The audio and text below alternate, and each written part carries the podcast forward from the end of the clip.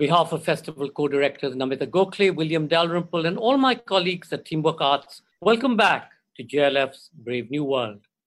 Those of you who missed our special curtain raiser weekend celebrating JLF London at the British Library, featuring Mira Nair, Peter Frankopan, Amish Tripathi, and Nobel laureate Venki Ramakrishnan, and our stellar list of speakers. You can view these on our Facebook page, JLF Litfest, and on our YouTube channel, Jaipur Litfest JLF. Our official radio partner is Red FM Bajate Raho. Our session today on JLF's Brave New World is The Governance of the Unprepared. Homi K. Bhabha in conversation. At a time of a global pandemic and a century which has seen turmoil and progress in equal measure, the one feature that stands out is how unprepared the human race is for both man made and natural calamities. Scholar and critical theorist Professor Homi K. Bhabha speaks about this pandemic and its consequences of being unprepared and dwells on the future as well as the importance of the common good versus the self. Homi K. Bhabha is the Anne F. Rothenberg Professor of the Humanities and the English and Comparative Literature departments at Harvard University. He's also the author of numerous works exploring post colonial theory cultural change and power, contemporary art, and cosmopolitanism, including nation and narration and the location of culture. Please do remember to comment and ask questions by typing it in the comment section.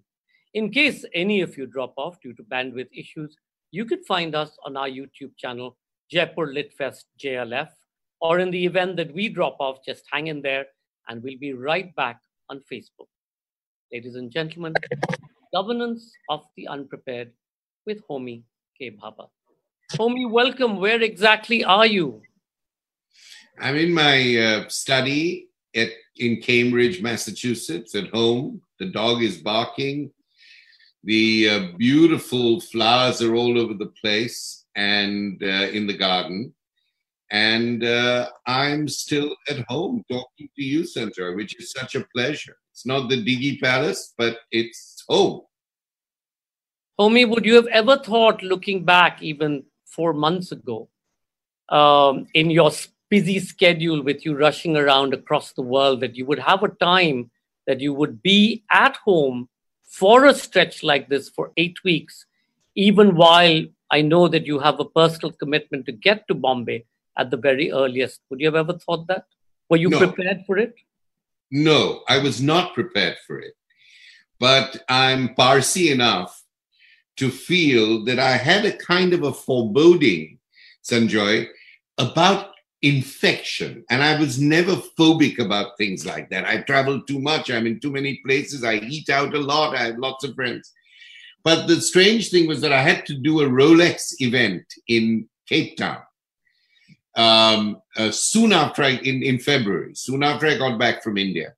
And in between those two trips, there were I had about eight days, and I became very concerned about flying and disinfecting my seat, disinfecting the toilet. I was never like that. I never gave it a thought.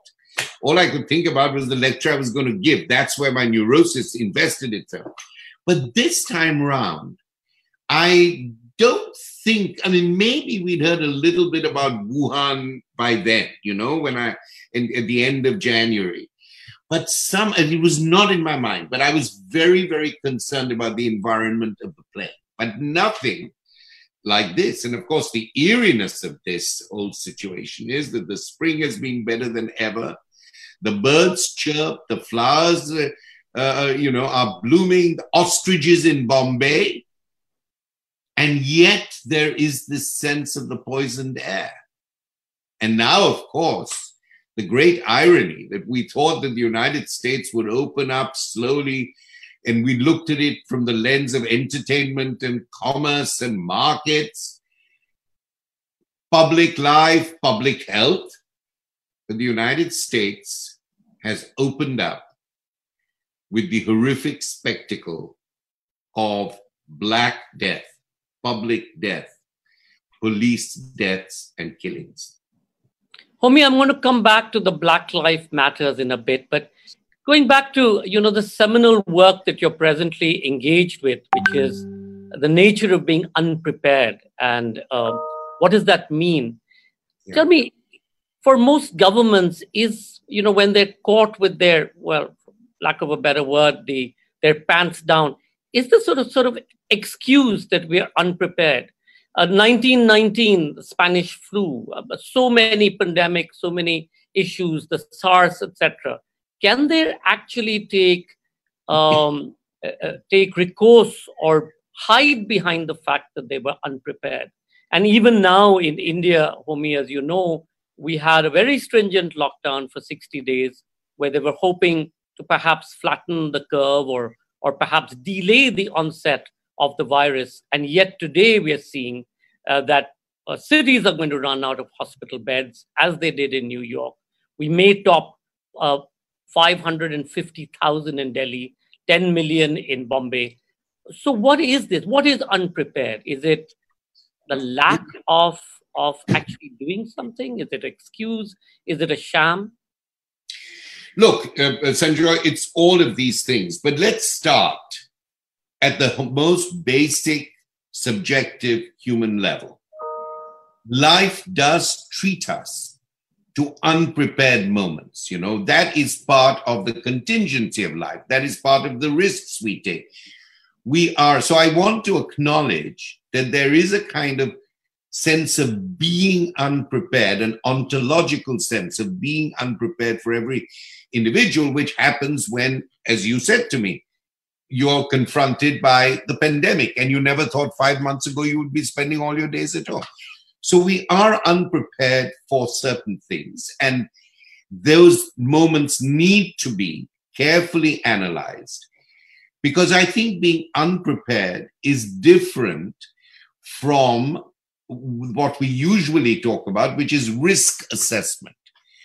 Risk assessment, I want to say, assumes that there is a certain model and there is certain coordinates that you can deliberate on and then you make a risk on the basis of what you know but there is a kind of human way of being unprepared which is what we call the act of god say where you really are un, uh, uh, unprepared. So i think we've got to accept that phenomenological existential condition. We've got to understand it much more. And the main question is how do you act when you are unprepared in a situation of unpreparedness? Homi, uh, let me just stop you there for a second and go back to what you said about risk, about the risk assessment, and therefore it's different from being unprepared. If you look at the risk when America went to war in Iraq uh, against the WMD, did they not know that that perhaps would lead to what we saw happening all the way across to the destabilization of the of, of, of the very region? Uh, when you look at the banking crisis that America went through, and there were enough indications that every bank had that they were junk, by and large, they were just offloading junk. That risk unpreparedness, perhaps, did they not take any? Uh, uh, uh, did they not have a sense that this would, this is what would happen because of it, or is it just about okay, let's do something for the moment and let's forget about the consequences. Do we think the consequences through? No, eh, we don't. And it is not always possible to think the consequences through. One of the most touching uh, and yet terrifying moments is in the in the in the new documentary on Hillary Clinton, where Bill Clinton is asked, "How could you do this uh, with, with Monica Lewinsky? Then to lie what did you think you were doing? And he said, I don't, he said, I did it. I acknowledge I did it. I don't know how I did it. I can, all I can say is when there are so many pressures on you and you're going in so many directions, you do things for which you yourself are not prepared. Now, you can take it or you can leave it. But I want to say, to, to answer your three issues here, yes, th- there is a notion of being unprepared, and we've got to think about it the psychic nature of it, the moral nature of it, the ethical nature of it, the political nature. Individuals unprepared, groups unprepared. Then there is what you talk about in terms of politics. Well, they thought they were prepared because they created, before walking into uh, uh, Iraq, they created the weapons of mass destruction on very, very uh, weak grounds. You know, they, they, they knew that they were taking a risk, but they wanted to hedge that risk by going to the UN and saying there's a major issue here. We think there are weapons of mass destruction. So they took a, hit, a risk but they hedged it with the weapons of mass destruction. And then, of course, as Rumsfeld once said, shit happens. Well, shit happens because you make shit happen. But then once you start that process, shit does happen. So I think that you have to be very Uh, subtle and, and, and careful about this, that you do make a decision, you take a risk, and then things unfold and unravel. Now, as far as the banking crisis goes, yes, everybody said we were unprepared. We were unprepared. Well, you are always unprepared for a perfect storm, but you may know that you are actually going into a storm. And there, of course, you had this idea of institutions that were too big to fail. We're too big to fail. If we, we will always be rescued. So I think these are different hedges now, I want to say, make this distinction. Individuals can generally be unprepared. Governments, particularly populist, authoritarian national governments, in our time, I believe, are creating a sense of unpreparedness because they want to be citizens to be unprepared, to be in a state of anxiety, unpreparedness, so that they can come in very decisively with often extra legal restrictions on public life and on citizens. So that these are not entirely unle- illegal, but they're extra legal. You know, they they play on that boundary. And this is what concerns me a great deal because if citizens are continually being given media messages that through tweeting that take falsehoods and turn them by the very nature of the medium itself, right? The public nature of the medium that takes falsehoods and makes them seem like facts. If that's only one, if that's only one element. Then there is the element of being given very short time in which to react. Four hours or six hours before lockdown, you have to de-densify Bombay. Uh, you know, these short spans of time very often are being used to create a vulnerability for one's freedoms and liberty as a citizenship. And that's where I use the term the unprepared citizens. Citizens are being kept in a place of unpreparedness. And by the way, if you saw the article in the New York Times a few days ago, the response to the coronavirus has been worst in authoritarian states and nations. So, Partly. Homi, let, hold, hold, that thought for a second and let's go back to you were saying uh, some institutions are too big to fail. Uh, the British Empire failed. The banking system in America failed. Uh, government after government failed. Uh, the Berlin Wall collapsed. Russia uh, or the USSR fell apart. These were too big to fail. And, and the second aspect of this is like what you said many of these places used fear to be able to shore up what was perhaps already on very shaky grounds. You use fear and then you use authoritarian tactics to be saying, see what happens if I fail. I as a bank, I as a country, I as a as an institution. But history has shown that even when these institutions, countries, and so on and so forth fail, the human being is so resilient in their very nature of being that they get up, pick up their bags, pull up their socks, and they just march on. That's that's correct. Well, first of all, the term too big to fail has to be read with irony and paradox. Right. Nothing is too big to fail under certain circumstances. But very often, when we say this, and when people feel governments, empires, industry, that we are too big to fail, That's the moment, I think, when they're on, that's the, when they're on, that's the inflection point of danger.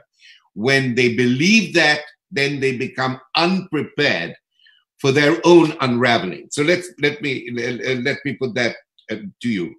Yes, I was just reading this morning James Baldwin, who says real human resilience occurs when the black man has his foot clamped to the ground by the oppressor, the racist oppressor's foot, and he has to still look up from that position in the ground if he is alive. In Minneapolis, uh, Floyd died in a very similar scenario. He has to look up at his oppressor.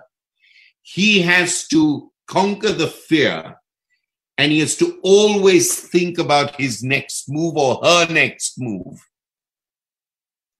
in order to be able to rise in the way in which you said it.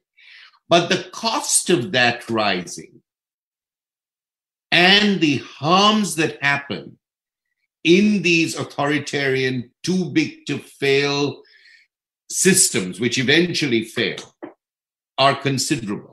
I mean, look at the costs of the end of the Soviet Union, and now look at the cost of Russia, the Putin-esque Russia at, at this moment. Yes, empire crumbled and failed, but many post-colonial countries have had to pay hugely for their reconstruction. And indeed, many of them were then wrapped up into a world IMF or Washington consensus system, which did not enslave them, but which restricted their growth. So I think that one has to see that whole cycle. So that when, when organizations and nations think or ideologies think that they're too big to fail, I say that's the danger point, that's the inflection point. Over time, they probably will fail. But the that but the survival instinct is strong. But the destruction and the pain of rising again should never be minimized. And I think climate change is also one of those long periods of time where we don't really suffer it so much, a little bit here, a little bit there but we have to kind of have a memory for the future. Homi, hold, hold, hold with the climate change. Let's come to that and say, let me go back to what you said earlier. The whole issue of fear. Is there a nexus today between big government or government and media in being able to always tweak fear uh, to keep a sense of unpreparedness ready and handy to be able to take away personal rights. I mean, if the year before 9 11 happened, Homi, supposing somebody in America had told you and its citizens that, you know, in six months' time, we're going to be recording every move, we're going to read your emails, we're going to listen in on your conversation, and we're going to film you 26 times every hour. Would you all in America have agreed? No, of course not. And many people did not even agree post 9 11 did not agree post 9 11 to civil liberties and civil rights being constrained. They're being contested in court, it was con- contested politically, contested in the media. So, no, absolutely not. But you are right that in many practices of everyday life, you are gripped by fear in a state of unpreparedness and allow yourself to be half undressed every time you want to take an aeroplane I mean, ask yourselves, did you ever think that you would be uh, taking your belt off, taking your shoes off, taking your hat off, almost taking your mustache off to get onto a plane? So I am saying that uh, uh, it, it, it's a na- it's it, good governance is about security, safety, and dignity and respect working together. But Homi, whose security, whose safety, and whose dignity? Well, I mean, I think uh, uh, in, in, and that's not a difficult question.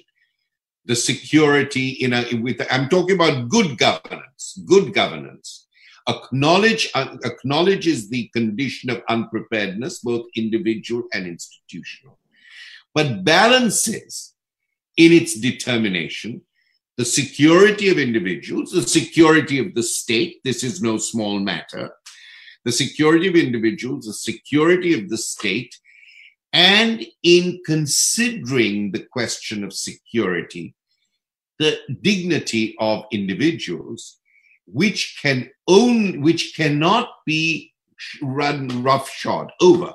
Of course, there are ex- extenuating circumstances. If you believe that there is a terrorist cell or that there is an attack, every state will want to respond. But the states that respond best are not the states that resort to torture. That's because under torture, people will confess to anything. The states that respond best are the states that understand the distinction between surveillance and safety. One of the issues that I tell you now is that we have a very surveillance state, say in the United States, but the streets are not safe for black people. Do you see what I'm saying? You can have you can surveil, but what you surveil does not actually protect the most vulnerable parts of our population. But is, but for me, isn't that also because the crux of the problem in all of this, and I've seen reports saying the Minneapolis uh, Minneapolis police is going to be disbanded or unfunded or whatever. But isn't the crux of the problem goes back to the whole fear factor because you have such a rampant use of guns in the United States. So you have funded the police to ramp up their uh, sort of sense of security when they go out uh, to police the state. And as guns are increased and the kind of weaponry they're increased, the police also continues to have to ramp up their sort of views, etc. How is it that that in this case is not being looked at at all, or it's not part of the debate? Is it not the fundamental crux of the insecurity that the black person feels or the person of minority feels on the streets of America? Which is, if I do something, including dance in the middle of the street, I could well be shot of course that's that's absolutely right. And that is one of the whole issues to do with gun control. Not only for the police but gun control for ordinary people who have licenses who should not be having guns and so on. So that's a major issue here. Everything can get escalated in this way. But the more fundamental point about authoritarian governments that play with the civil liberties of their citizens does not need only an armed police force. Lathis can do the job just as well.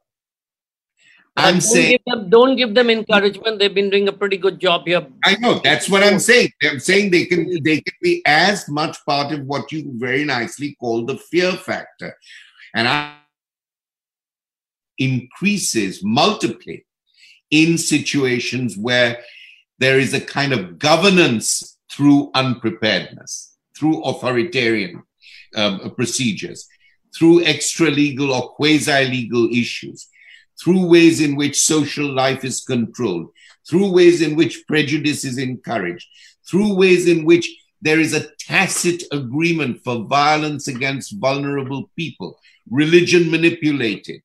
All these are parts of this cauldron of the unprepared for which we now have to develop our own forms of resistance and agency.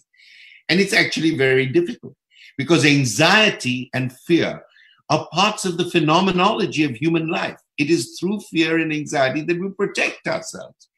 What did Freud say? What is anxiety? Freud said anxiety is a signal. It reminds you of a past trauma and because you're anxious, because you have fear, you can mitigate the next trauma.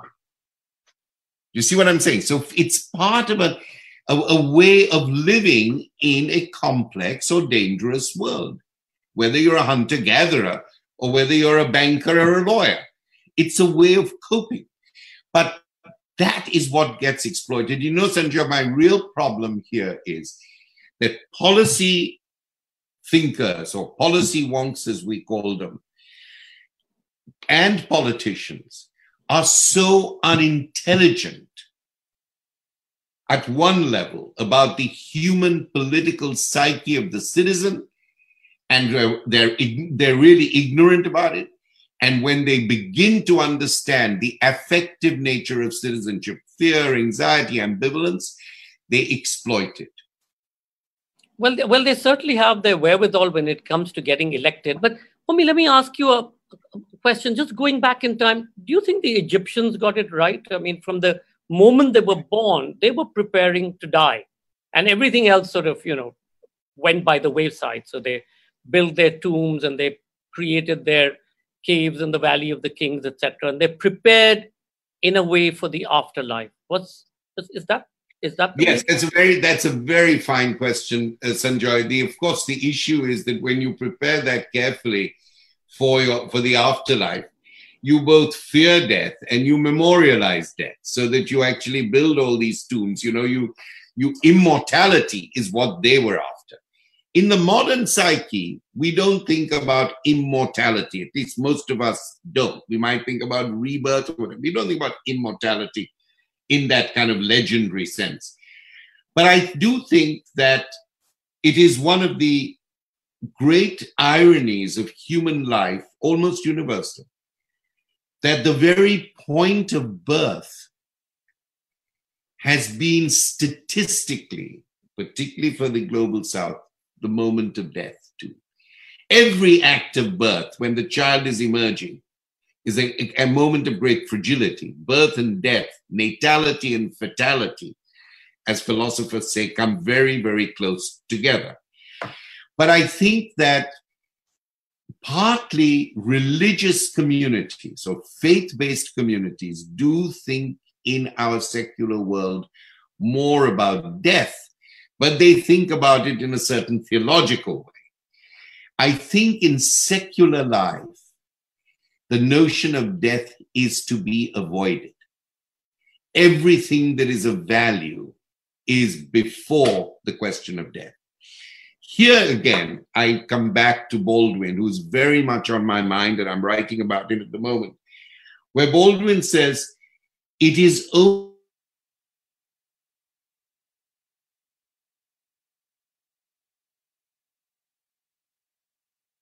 let's put it in very contemporary terms, that you can begin to construct the American dream. You know, Baldwin is very well known for this phrase we have to achieve our nation. Our nations are the greatness of our nations are not given to us because of the past, you know, because of the Vedas or because of the founding fathers. We have to every day achieve our nation's uh value.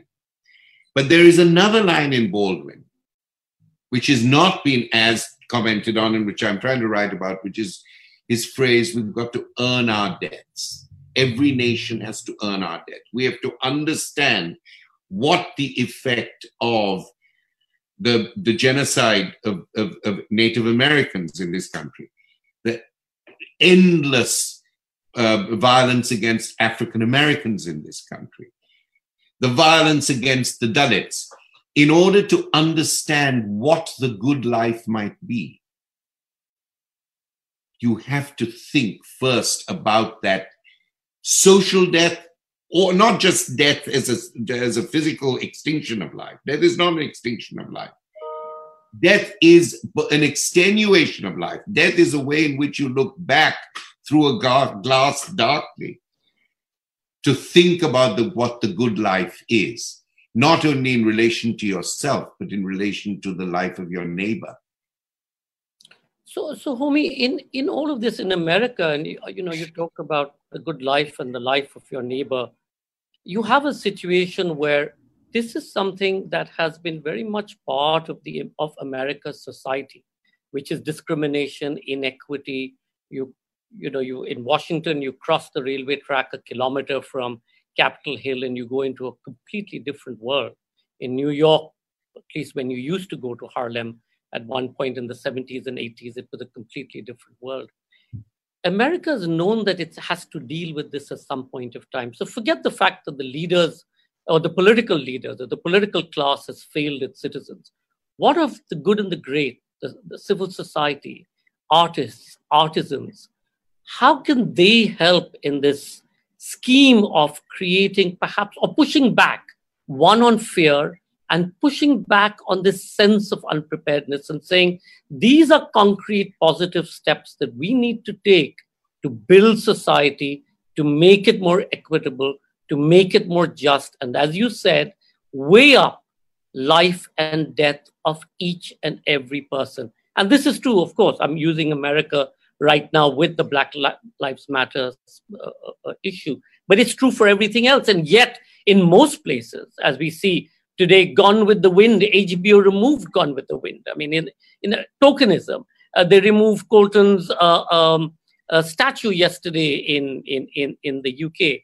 I mean, is this is tokenism going to then replace a much more thought through approach to what we need in our times? So, Sanjay, there are two issues here.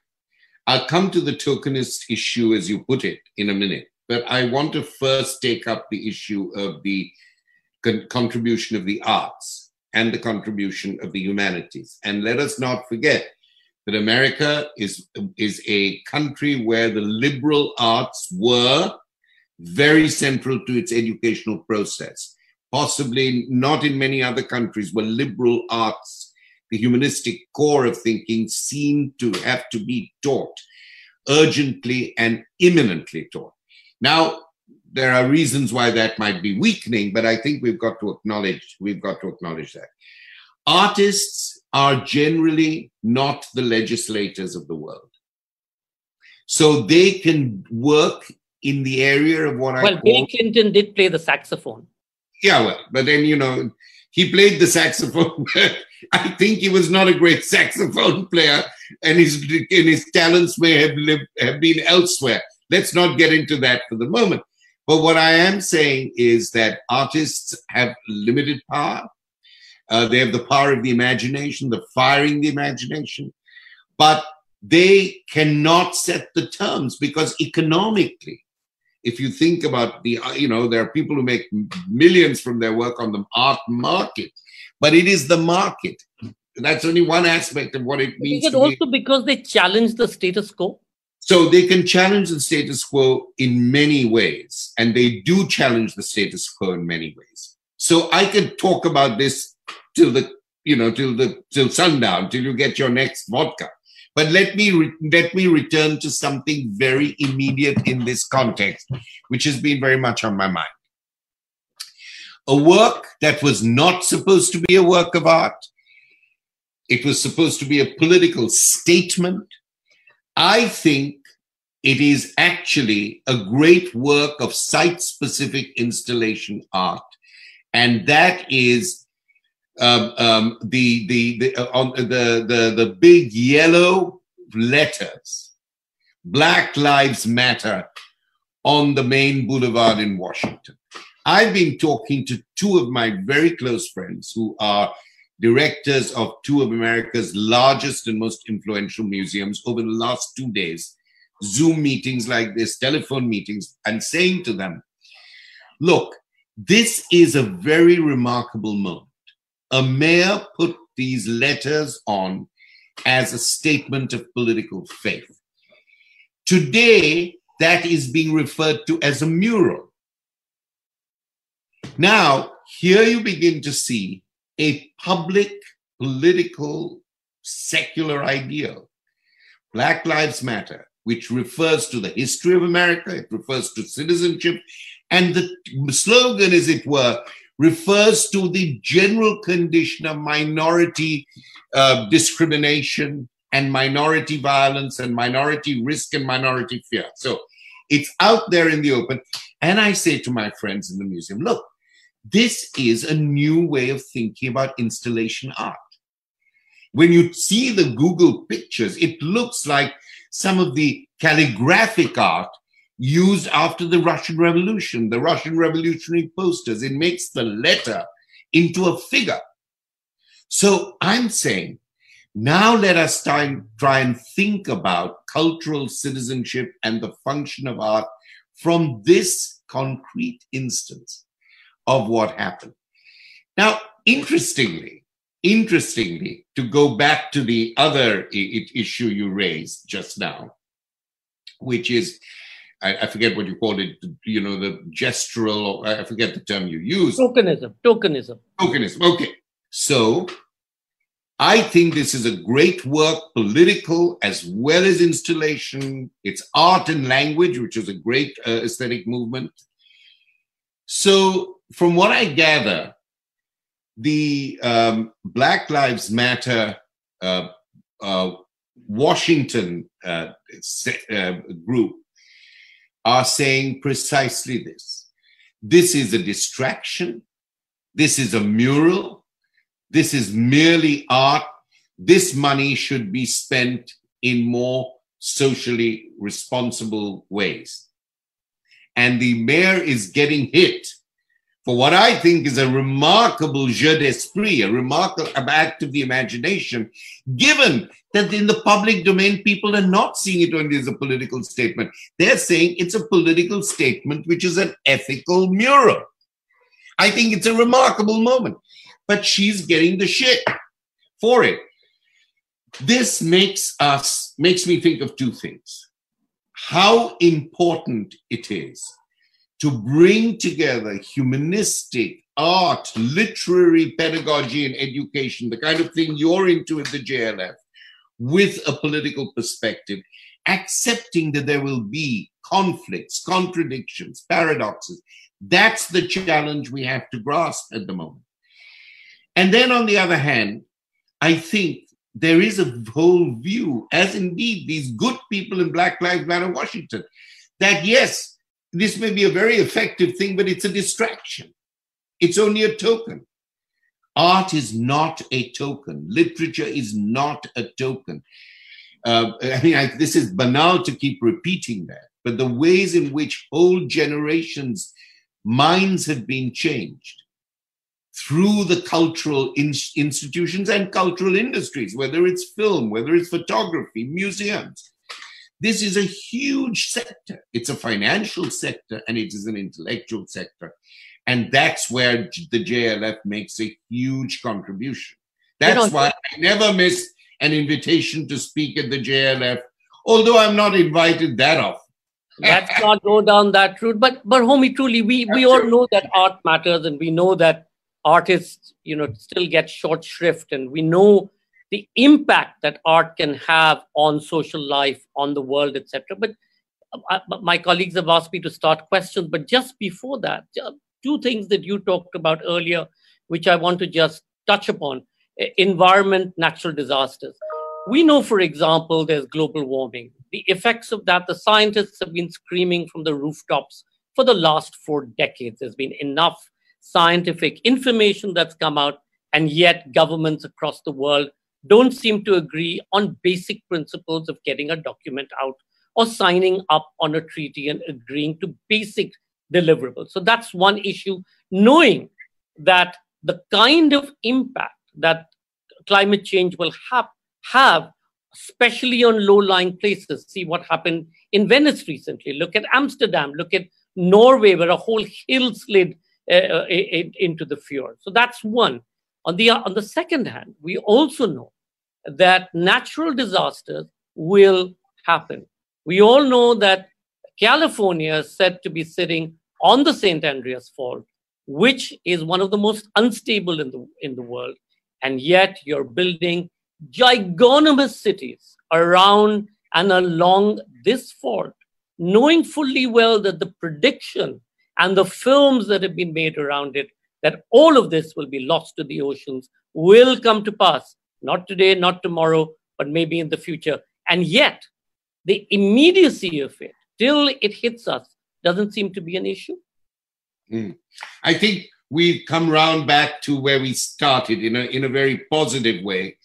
Um, I think you're absolutely right. I, I said initially that notion of risk, notion of fear, notion of anxiety, notion of unpreparedness is part of a certain temperament, is part of the human temperament. It's a way of taking, of taking difficult circumstances, even things you know, and somehow building the good city, the big dream on top of them. That's that is a particular problem. But of course, when you talk about the uh, building on the San Andreas fault, you know, the, the, all these things. Well, that is exactly where property, the too big to fail idea comes. We governments are powerful enough. We leaders are extraordinarily powerful. And this is the great danger of democracy.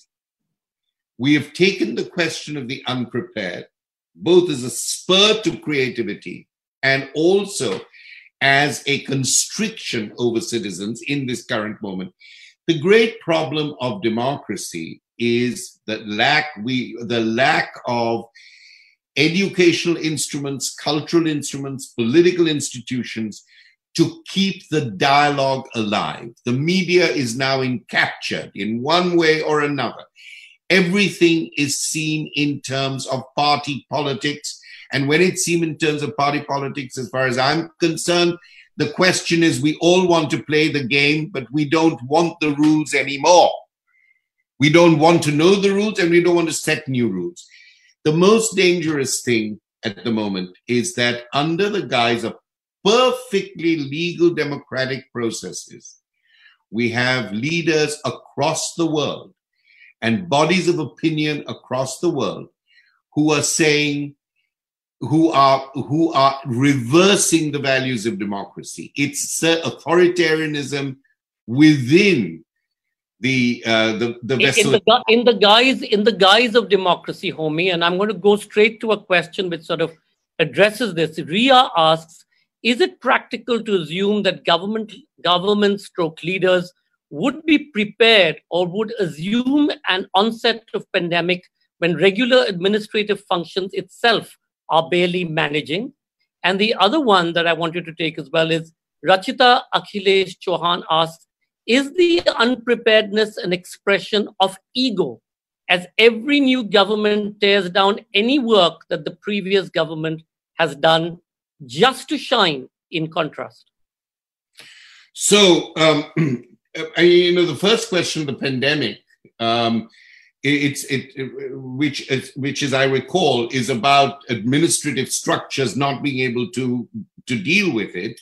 Yeah. I mean, here in the United States, you have a flagrant example of the Obama government providing a kind of rule book uh, about the pandemic, having a unit for it, and the Trump government deciding that it was not going to go in that direction and disbanding it. So here you have the answer to the first question that had there been a careful administrative, as there was, uh, um, foresight, we would have been better prepared. And Trump vetoing it, the Trump government vetoing it, is clearly about egoism. But what I want to say is something related to both. I think we're in a situation where where we go back to this problem of the undemocratic elements within a democratic institutional arrangement. And the problem here is that there will be now, post Trump or post other uh, authoritarian governments in India, post Modi, post Bolsonaro, there is a group, I think now maybe 30%, maybe 27%, I don't know what, who have been completely taken by this new mode of movement politics, which is outside of the checks and balances of democratic politics, party politics, whether it's good or whether it's bad. These groups will move around. They will go from Sanders voters to becoming Trump voters, as we saw last time but they see themselves outside of the party politics. This is a new movement politics. How this will be contained, how this will be organized, how this will evolve is very important. Contrary to that are the groups who were on the streets throwing their own safety, health safety, to the winds, doing the best they could, but being on the streets together from all races, classes, generations 75 year old man in Seattle, 17 year old girl in Washington, one Mexican, the other Latinx, the third one African American, white. This is the counterbalance to that movement politics. And how these two groups will develop and who will be able to fire them with an organizational, administrative foresight is the issue that we have to ask ourselves about. I'm, I'm going to have to end with, this one last question. I'm sorry, everybody. I know you've you've sent in hundreds of questions, but I'd love to keep Homi here for at least another two years, and and because just enjoy his conversation and his mind, but we're not going to be able to do that. Um, as, as Sachdev Ramakrishnan asks, Dr. Bhabha, on an optimistic note, does human history hopefully indicate a better world at the end of such catastrophic events, such as the pandemic now or other significant events before? And can we end up as a more caring civic society? Well, my dear friend, that is a wonderful note on which to end. And I think that we, I think human societies do learn from the unprepared uh, conditions into which they are thrust. And they also learn from the the governance the governance of the unprepared by powerful, short-sighted, and I hope short-lived undemocratic, more autocratic periods. Of course, we learn from these things. We learn from not only what we gain, but from what we lose. We learn from the negative. We learn from suffering. We learn from uh, uh, from human uh, uh, fatality. Even we learn from death, social death as well as physical death. The question is how much within a span of time that you are effective, that I'm effective within a life of 40 years, 50 years, 60 years, 70 years. What is the balance? What is the balance of grief, vulnerability, and exploitation and oppression? And what is the balance of flourishing, liberty, and freedom? These are things with, for which we are finally, as individuals, unprepared but we have to contemplate on them and we've got to find our ways of life between them.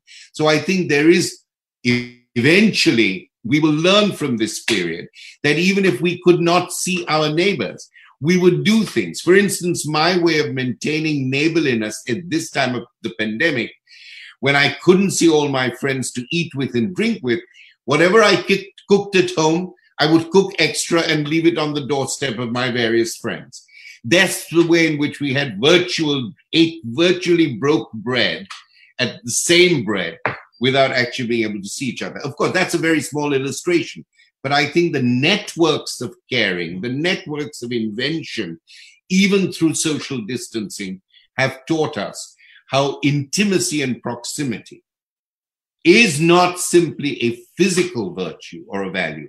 It is the very fundamental necessity of living together with others. Professor Bhabha, you've talked about the balance which we all need to find. You've talked about learning from suffering, which we all, I think, learn every day. And the human resilience is so incredible. And we'd love to have you back to continue this conversation, not, not just on unpreparedness, but on the rights of the dead that you and I have talked about so often. And we're trying to create a movement around it. But thank you so much. Thank you for illuminating us uh, today. And thank you all for watching Maina Bhagat. And so many of you have sent in questions. I'm, I'm truly sorry that I haven't, that I've hogged all the time and not given up so many of your questions. We thank our official radio partners, Red FM Bajate Raho. We hope you enjoyed this conversation and we'll log back at 9 p.m. for our next session, an orchestra of minorities, uh, Chigozie Obioma in conversation with Aruni Kashyap. Uh, Chigozie Obioma, the Nigerian writer described as the heir Chinua Achebe is the author of The Fishermen and an orchestra of minorities, which was shortlisted for the Booker Prize in 2019.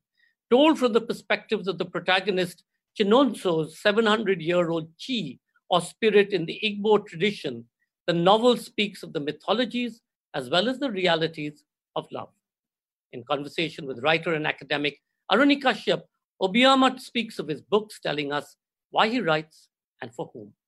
And for now, we present a short extract from the archives of the Jaipur Morning Music Stage featuring Vidushi Saraswati Rajagopalan, an acclaimed Veena player belonging to the Carnatic classical music genre.